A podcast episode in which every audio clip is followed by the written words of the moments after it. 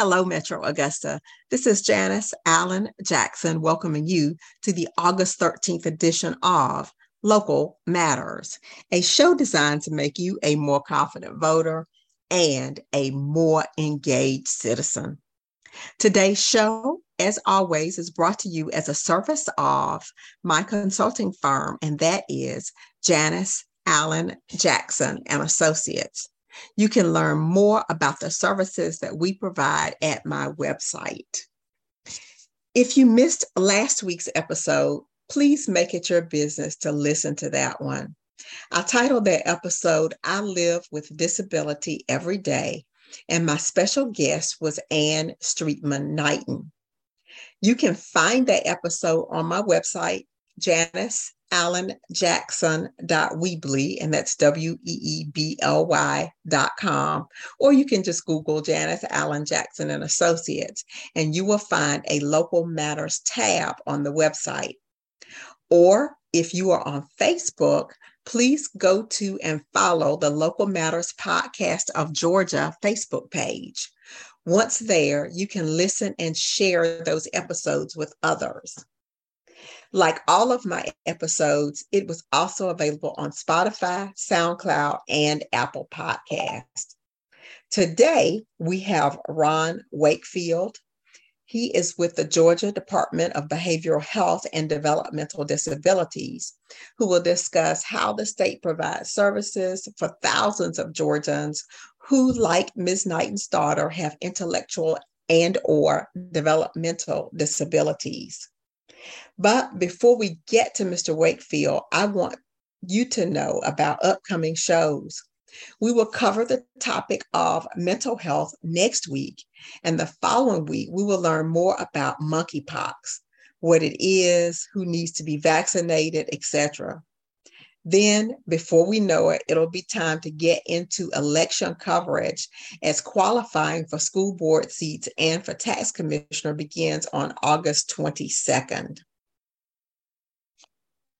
Again, thanks so much for being a part of our Local Matters family. Local Matters family, today we continue our discussion about individuals who have intellectual and developmental disabilities. And we are uh, fortunate to have with us Mr. Ron Wakefield. He is a division director with the Georgia Department of Behavioral Health and Developmental Disabilities. How are you doing today, Ron? I'm doing well, Ms. Jackson. Good to be here. Thank you so much for joining us. Um, I want to first give our listeners a flavor of that. This is big title there, long uh, description of this department. If you could kind of break that down for us, the Department of Behavioral Health and Developmental Disabilities does what exactly? And what I will do is to keep it short, I will say it stands for DBHDD, the same thing you just called described, but I'll, I'll just keep it short and re- refer to the department as DBHDD. And we provide services for both individuals with mental health needs and developmental disability needs. And we also manage five state hospitals across the state. And tell me, that sounds like a huge responsibility. What is your role within the department? my role is this I'm currently the division director. And what that means is I oversee all services related to intellectual and developmental disabilities for the Department of DBHDD and also for the state of Georgia.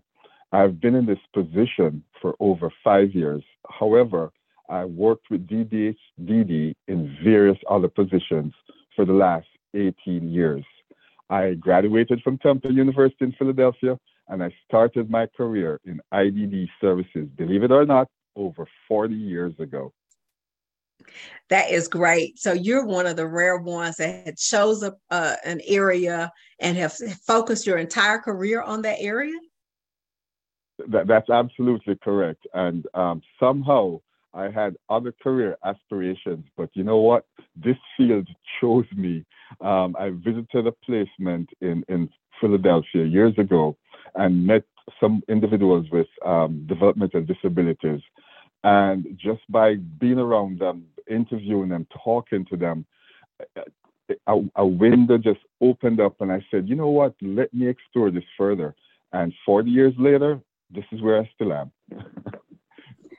and and what is it that you believe just has kept your interest in this field over all of those decades?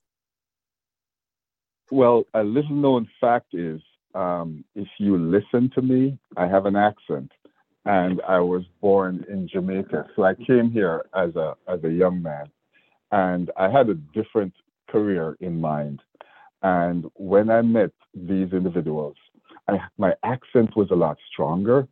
And believe it or not, um, one of the first things was that I was accepted. They understood me clearly, not an issue. I remember back then going to the bank and they'd say, What did you say? What did you say? I'd write things down, but not with these individuals. They accepted me, they embraced me, and that really was the starting point of a career um, because everybody wants to feel wanted and needed. And as a result of that, I truly believe, although I'm an administrator at this point, I also believe that I'm an advocate for them and to ensure that they've received the best services possible. Wow, that's quite a story. So, their acceptance of you, where maybe somebody else would not have really made that much of an impact on you. That that's a great story about human nature and how it works. Um, if we get back to the Department of Behavioral Health and Developmental Disabilities, uh, can you talk to us a little bit about organizational structures, like who's in char- charge of the department, who appoints the people in charge? You know, how, how does all that work? Oh, absolutely. Um, the person in charge of DBHDD is our commissioner, Judy Fitzgerald and she was appointed by the governor. She was appointed first by, by Governor Deal, and, and then um, that, that appointment was extended by our current governor. Um, DBHDD also has an assistant commissioner, Ms. Ashley Fielden. And we also, as I mentioned earlier, we have five state hospitals and also we have six regional offices. And the regional offices uh, provide supports for both behavioral health and developmental disability services uh, for all those individuals that are in services in, in the community. And DBHDD literally has over 3,400 employees statewide. Wow. So you are a very large agency. And uh, you mentioned the facilities operated by the department and the regional offices. Is one of those regional offices here in the Augusta area? You're absolutely correct. There, there is a regional office um, in, in the Augusta area. Okay. And we have one of the state hospitals as well. Uh, yes, correct. And um, so let me say, in terms of uh, geography, we have a we have five state hospitals.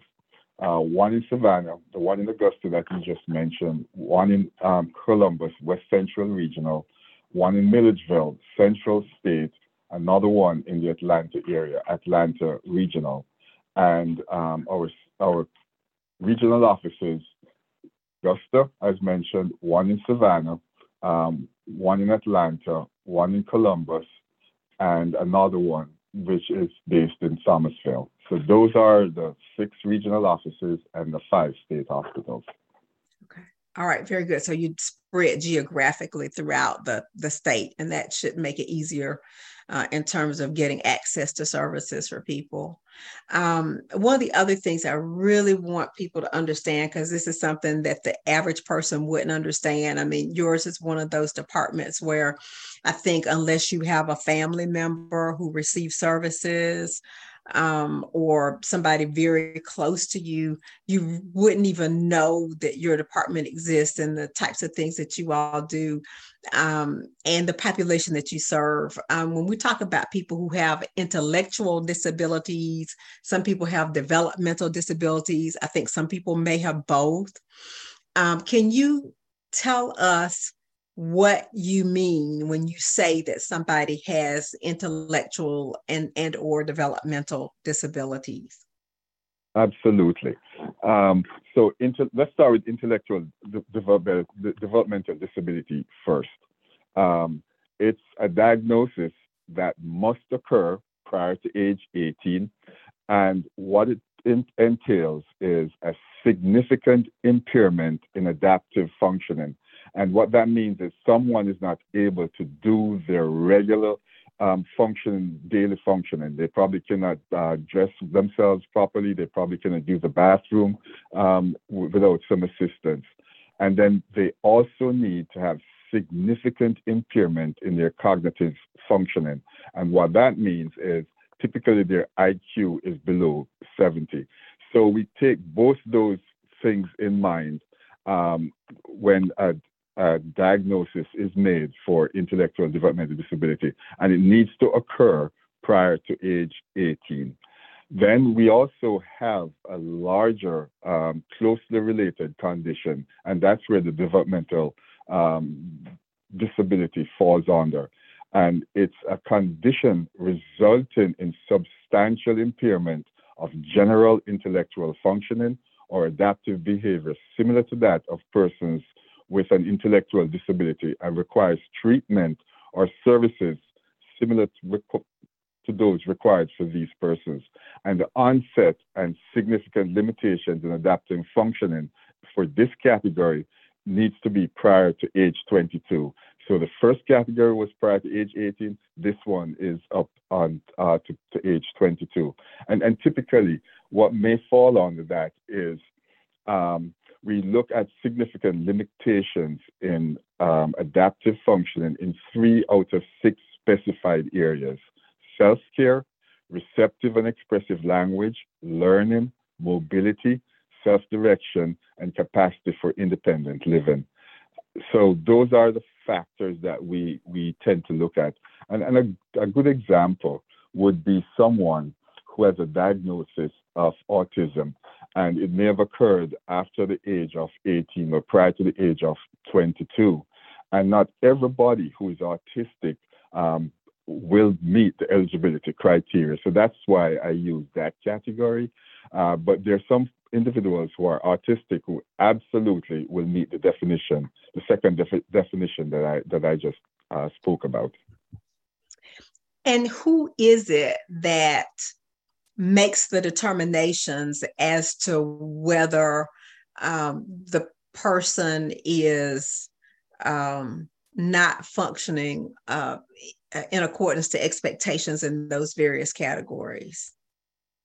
What I would say to families is really this if you um, see that there's some limitations with your son or daughter, um, the first step really follow up with your primary physician. And and and then once they start uh, school or if, if there's no diagnosis at that point typically during school the the, the schools will notice uh, certain limitations.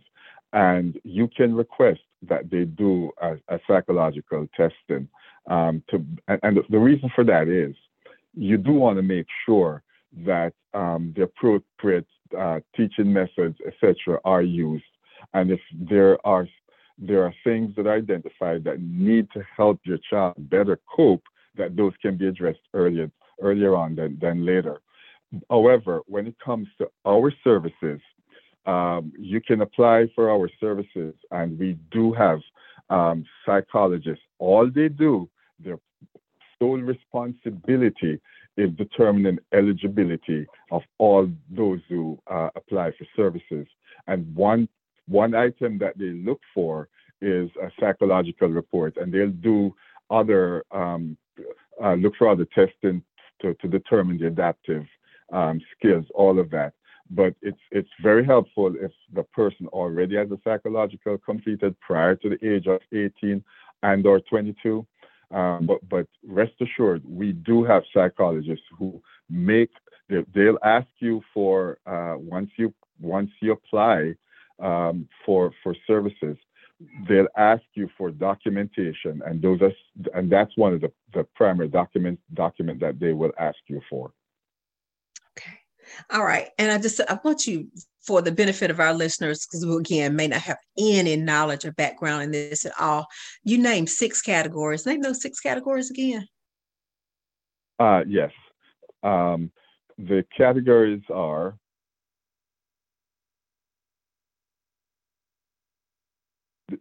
adaptive uh, limitations, and we look at three out of six specified areas uh, self care, receptive and expressive language, learning, mobility, self direction, and capacity for independent living. living. Okay. Okay. All right. Thank you. I just wanted to make sure that um, our listeners are aware of those in the event that they have children, grandchildren, anybody they may be concerned about. Okay. So you mentioned school systems as a way to identify, you know, possible needs for services, and I would assume that the school systems make referrals to DBHDD. Is that right? So what what typically happens is this: um, there's some school systems that will reach out directly to us and try to connect us with the family, um, because the schools really um, cannot um, act on behalf of, of, of a student, what they will do is they'll connect fam- the family or the individual with us, and then we'll take the process from there. Um, but if if if they don't, I, I do want people to to realize that we're still out there. Um, but most school systems are aware of the services we we provide, but I would not say totally um, that's the only way you can do it. You can search it out yourself, and and really, um, th- that's simply by just if, you have access to a computer, just just punch in DBHDD, and um, our website will come up. Um, it's dbhdd.georgia.gov, and then you can scroll and look for developmental disability services and we actually have an online application that you can start and stop and complete at your convenience. However, if you don't have access uh, to a computer, um, as I said, we do have uh, the field offices that they do have applications that that you could they could mail out to you. Um, on the on our website, you'll also find listed the, the field offices and the contact numbers. So you could always call them and ask them to send you an application. But the, but the best method really is for you to be able to fill it out online. But that's not the only method. And, and then we would uh, get back with you. Okay. Um, I want to just bring up uh, the topic of autism. It seems like there's so many children uh, now who are diagnosed with or showing some signs of being on the spectrum of uh, disorders. Is that uh, are those uh, are your services available to uh, kids who've been diagnosed with autism? Um, as I said earlier, if they meet our eligibility criteria, absolutely. However, um, what I also like to say on the subject of autism is this. Uh, probably going back a couple years now, um, the state of Georgia approved autism services under the the Medicaid healthcare plan. So um, you can get supports for autism um, by applying for the Medicaid plan. And the Department of Community Health that's another website you can um, your listeners can try to find the DCH, the Department of Community Health, and just type in autism, and you'll be able to see what types of supports you can apply for um, under the Medicaid state plan. Okay. All right. Great. And I just wanted to put that out there because it seems like uh, very often, I mean, just a few weeks ago, I was um, at a funeral um, for a family, and um, some one of the family members mentioned that a child had uh, symptoms of autism. I just wanted to put that out there because there, there's so many who, who might indeed be eligible for some services. And that kind of leads me into my next question. Just how do you all determine once you've diagnosed the person, they meet the criteria to receive services from your agency?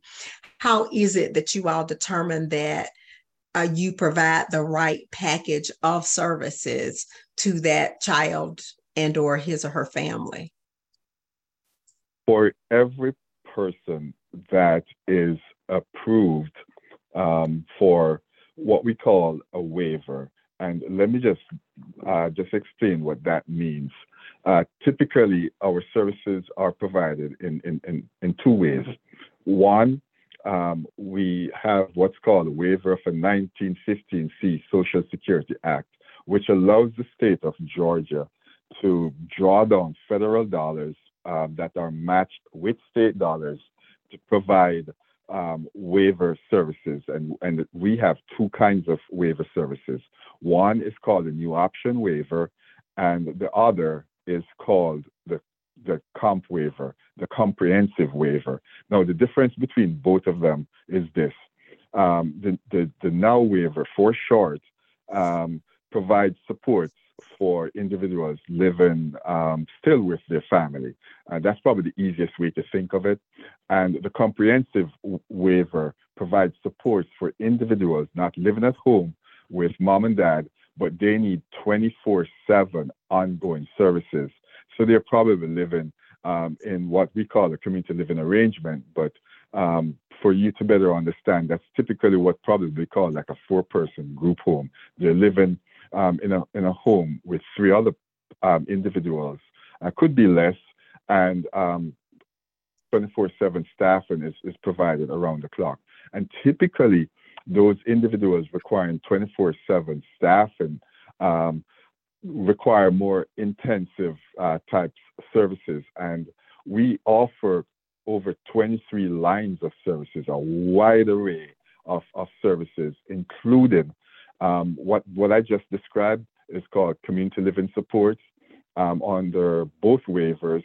And um, we also have community residential supports, which is a 24 7 um, type service. This, the community living supports, the CLS, is, is less than 24 7 um, that, that someone would need living, living with mom and dad. And we also offer behavioral supports. We also offer nursing, both LPN and RN. Um, and we also offer case management, which we call support coordination. So it's it's a wide array of services, and those are just some examples that, that I give. And in terms of nursing services, um, to tell to, to, to, to, explain to you how um, how advanced our support services are. Um, someone with a G tube that means that they're getting fed through their stomach uh, can live in a community and can live safe, safely and can have a wonderful life because the, the nursing services that we approve will be able to help support them. So when someone applies, we try to determine, we have assess, we have an assessment tool that we use to determine uh, their level of support and what those support needs are going to be. And we have conversation, not in isolation. We do that with whatever team um, whether it's mom and dad or others that are supporting them that um, can offer uh, advice too. And we do do so. That's one one assessment we do. We do do a nursing assessment. We do a behavioral assessment. So there are a number of assessments that we do to determine how best to support that person once they get into waiver services. And the second um, area of, of services uh, that so the first area are the the waivers. The second area, area is considered family support. Now, remember the first area, um, federal dollars match with state dollars. Family supports, no federal dollars, all state dollars. Um, and what that what that really means is that someone may not need the type of supports I just talked about. but they may just need a, a, a couple items of special medical supplies. An example could be um, someone just needs diapers, um, and that's all the family needs to, to keep that family unit intact to, to go forward. So family supports will help fund that. So those are the types of services that we offer. Okay, and you made that reference to diapers. I want to be uh, be clear about that. Um, I think one of the things that people may not recognize if you haven't been exposed to it is that some of your clients may never get out of diapers. Correct? Um, so when I reference diapers, I'm I'm actually talking about younger people. Um, mm-hmm. um, so we do have adults who, you know, like an adult live in the community where where it depends, right? Um, mm-hmm. So we, we offer that that that service too. Okay. All right. I just just want to, to make that clear. Um, the last question I have for you today um, is uh, what are some of the things about DBHDD that you wish people knew? Okay. Um, we're here to serve. That's the number one thing. We are here to serve and ensure that individuals with developmental disabilities and mental health needs receive the support they need. Um, in, in terms of intellectual and developmental disabilities, we realize that there are over 180,000 individuals with IDD in Georgia, and we're only able to serve the most in need. So we have tremendous respect for those families that are providing services day in and day out to their sons and daughters. And we recognize that there will come a time when more supports are needed, and that's that's why we're here. And we also provide services for individuals with mental health needs. The community system is well developed for both IDD and MH services. And I invite more families to follow up with us and find out what services are available. And lastly, we are an agency that cares. Thank you so much for sharing with our audience. Again, if you all did not catch his name, uh, this is Ron Wakefield. He's the Division Director for intellectual and developmental disabilities with the Georgia Department of Behavioral Health and Developmental Disabilities. Thanks so much for the work that you are doing in the great Peach State of Georgia. Thank you so much, and it was a pleasure joining you today.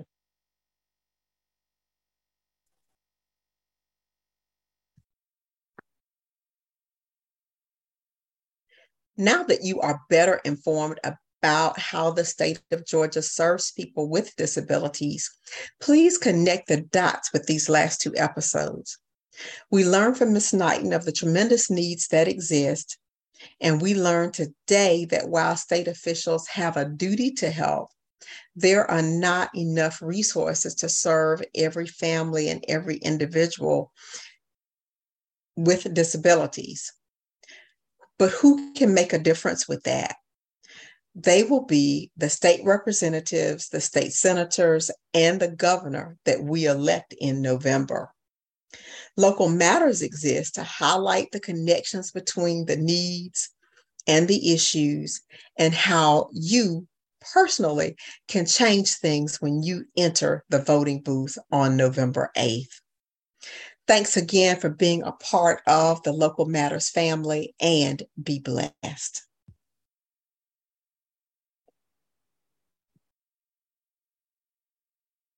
I close with my favorite Bible verse from 2 Timothy chapter 1 verse 7. For God hath not given us the spirit of fear, but of power and of love and of a sound mind. This show is designed to contribute to each of those giving you the power that comes with knowledge, demonstrating love for your local community, and offering you wisdom for decision making so that you possess a sound mind when it comes to these topics. Please tune in next Wednesday at 1:30 p.m. here on WKZK 1600 AM, 103.7 FM, and WKZK.net because local matters.